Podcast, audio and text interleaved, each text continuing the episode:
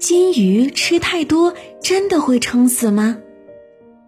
哎呀，小明，不要一直往鱼缸里面撒鱼饲料啊！喂太多了，金鱼会被撑死的。哎呀，爸爸别担心，我一边喂一边盯着，等它们吃饱了，肯定就不会吃了。那时候我就不喂了呗。它们可不知道饱，你一直喂，它们就会一直吃，这样啊就容易撑死了。啊，是这样吗？金鱼会把自己撑死吗？嗯，小明爸爸尽量少投放鱼饲料到鱼缸里头是对的，但是呢，鱼可未必是被撑死的哟。金鱼的鱼食一般有两种，一种是活虫，比如鱼虫，还有红线虫；另外一种是合成的鱼食。如果你投入过量的鱼食，金鱼就会把吃不完的鱼食给剩下来，因为鱼是变温动物，会随着水温的增加而吃得更多。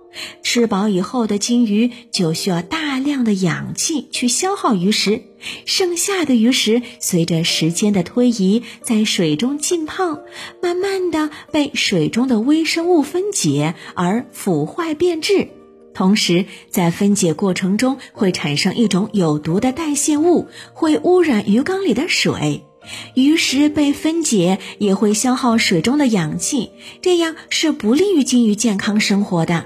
如果投入的鱼食是活食，比如鱼虫在水中生存，也会消耗水里的氧气，金鱼呢就会因为氧气匮乏导致脏器损伤，可能就会死亡了。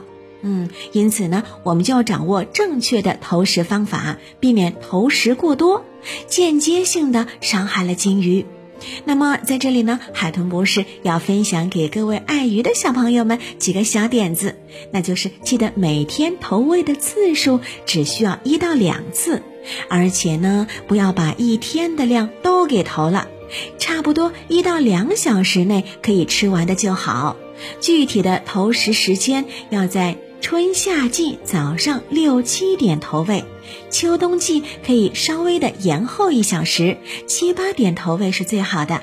到很冷的时候，那就最好在十点钟左右投食了。嗯，那尽管呢给金鱼投食，嗯是一件很有趣的事情，但是还是要按照正确的投喂方式去喂小金鱼哦。